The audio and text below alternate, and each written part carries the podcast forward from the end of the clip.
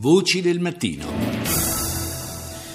Alle sei e otto minuti e trentaquattro secondi la prima parte della rassegna dei media internazionali che oggi apriamo con gli Stati Uniti. N B C.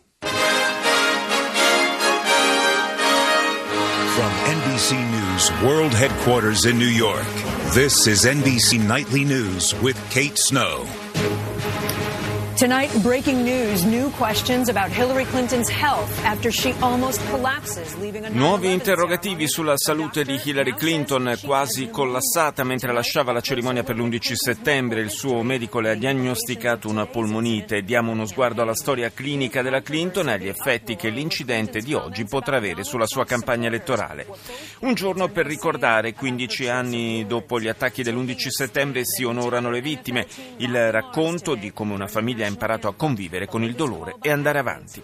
Nuove controversie, rivolta per i commenti della Clinton sui sostenitori di Donald Trump, che, lo ricordiamo, ha definito dei miserabili. Presa di posizione, un'intera squadra della N F L, la Lega del Football Americano, si prende sotto braccio durante l'inno nazionale per esprimere la richiesta di maggiore giustizia sociale e solidarietà per le minoranze. Al Jazeera. جولتنا الإخبارية الجزيرة منتصف اليوم معكم توفيق طه ومريم العالية وفي أبرز مواضيع المنتصف.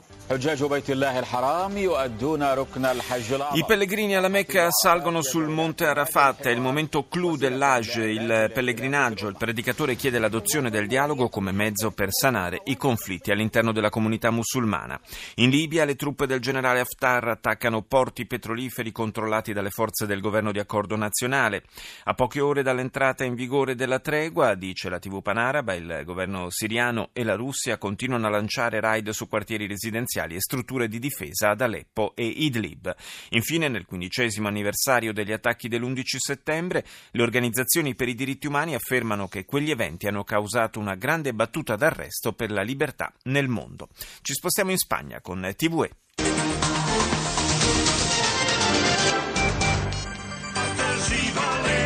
Cinco manifestaciones independentistas se han celebrado esta tarde en Cataluña con motivo de la diada. Cinque manifestazioni indipendentiste si sono svolte ieri pomeriggio in Catalogna in occasione della Diada, la festa della comunità autonoma catalana in ricordo della caduta di Barcellona nelle mani delle truppe borboniche nel millesettecentoquattordici.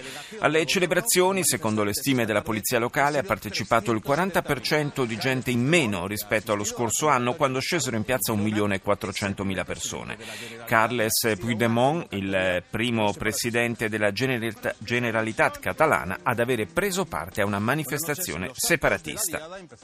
Negli Stati Uniti, un giorno dedicato alla memoria delle quasi tremila vittime degli attentati dell'undici settembre duemilauno, un minuto di silenzio nel centro di New York dove sorgevano le torri gemelle e al Pentagono. Il presidente Obama ha detto che l'America non dimenticherà mai questa tragedia.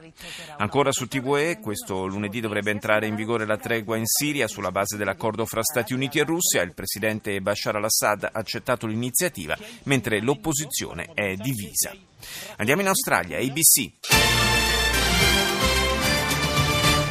The top stories from A B C News. A man has been charged with committing a terrorist act after a man was stabbed in Sydney. Un ventiduenne musulmano è stato arrestato, accusato di eh, terrorismo per aver aggredito con un macete un passante e un agente a Sydney al grido di Allah Akbar. Oggi è un buon giorno per morire. Secondo la, posi- la polizia, il giovane straniero si ispirava all'ISIS, ma non sono ancora emersi legami diretti con il califfato. Anche sull'emittente australiana troviamo un Un titolo dedicato alla giornata di commemorazione per i quindici anni dell'attentato al World Trade Center di New York, anche i candidati alla Casa Bianca, Trump e Clinton, presenti a Ground Zero. Ora la Germania, A R D. Hier ist das erste deutsche Fernsehen mit der Tagesschau. Meine Damen und Herren, willkommen zur Tagesschau. Treffen der Koalitionsspitzen im Kanzleramt.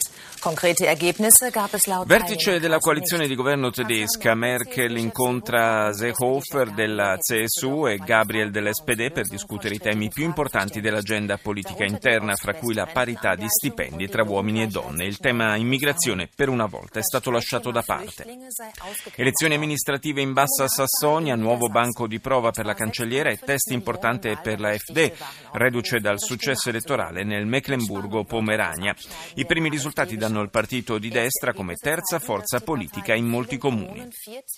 Elezioni anticipate in Croazia a poco meno di un anno dall'ultima consultazione, dopo la caduta del governo più breve nella storia del paese. Stando ai primi risultati, né conservatori né socialdemocratici hanno raggiunto la maggioranza assoluta. Commemorazione per l'undici settembre in America, alle otto e quarantasei di ieri New York si è fermata, tutti raccolti intorno a Ground Zero per un minuto di silenzio in omaggio alle quasi tremila vittime degli attentati di quindici anni fa. E chiudiamo questa prima parte della rassegna con B B C. The latest headlines from B B C News, I'm Lebu Disseco. Gli organizzatori della campagna elettorale di Hillary Clinton hanno confermato l'annullamento della visita di due giorni che la candidata democratica avrebbe dovuto effettuare in California. La comunicazione arriva dopo le immagini che l'hanno ripresa barcollante alla conclusione della cerimonia commemorativa dell'undici settembre. Il suo medico ha dichiarato che Clinton è affetta da polmonite.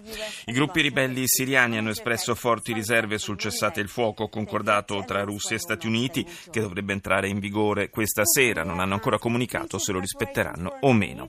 Infine le tensioni nella penisola coreana. Pyongyang, secondo fonti di Seoul, starebbe preparando un nuovo test nucleare. Intanto è stato reso noto un piano militare sudcoreano che prevede la distruzione totale della capitale della Corea del Nord alla prima avvisaglia di un possibile attacco nucleare.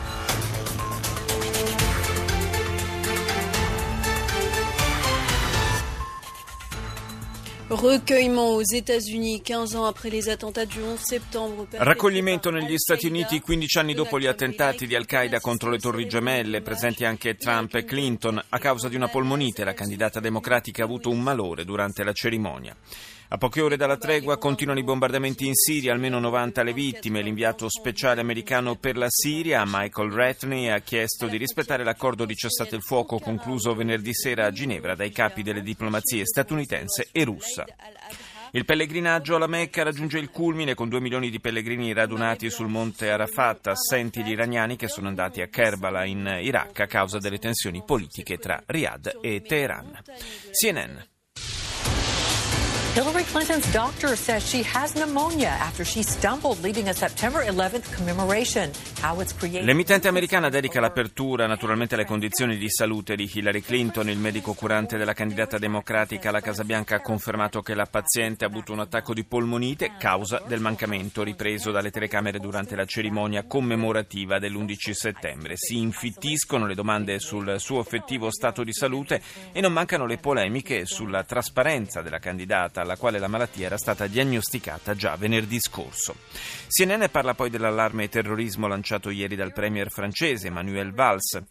La Francia resta un bersaglio per i terroristi, il paese subirà nuovi attacchi e il livello di allerta è massimo, ha detto, ricordando che un attacco è stato sventato solo pochi giorni fa. Sono quindicimila le persone in fase di radicalizzazione attualmente monitorate e settecento gli jihadisti francesi o comunque provenienti dalla Francia che starebbero combattendo in Siria e in Iraq. Al Mayadin. الثالثة بتوقيت القدس الشريف الظهيرة من الميادين وفيها لبيك اللهم لبيك لبيك لا. La televisione libanese apre con il pellegrinaggio di quasi due milioni di fedeli sul monte Arafat per quello che è uno dei pilastri dell'Hajj, l'annuale pellegrinaggio appunto dei fedeli musulmani.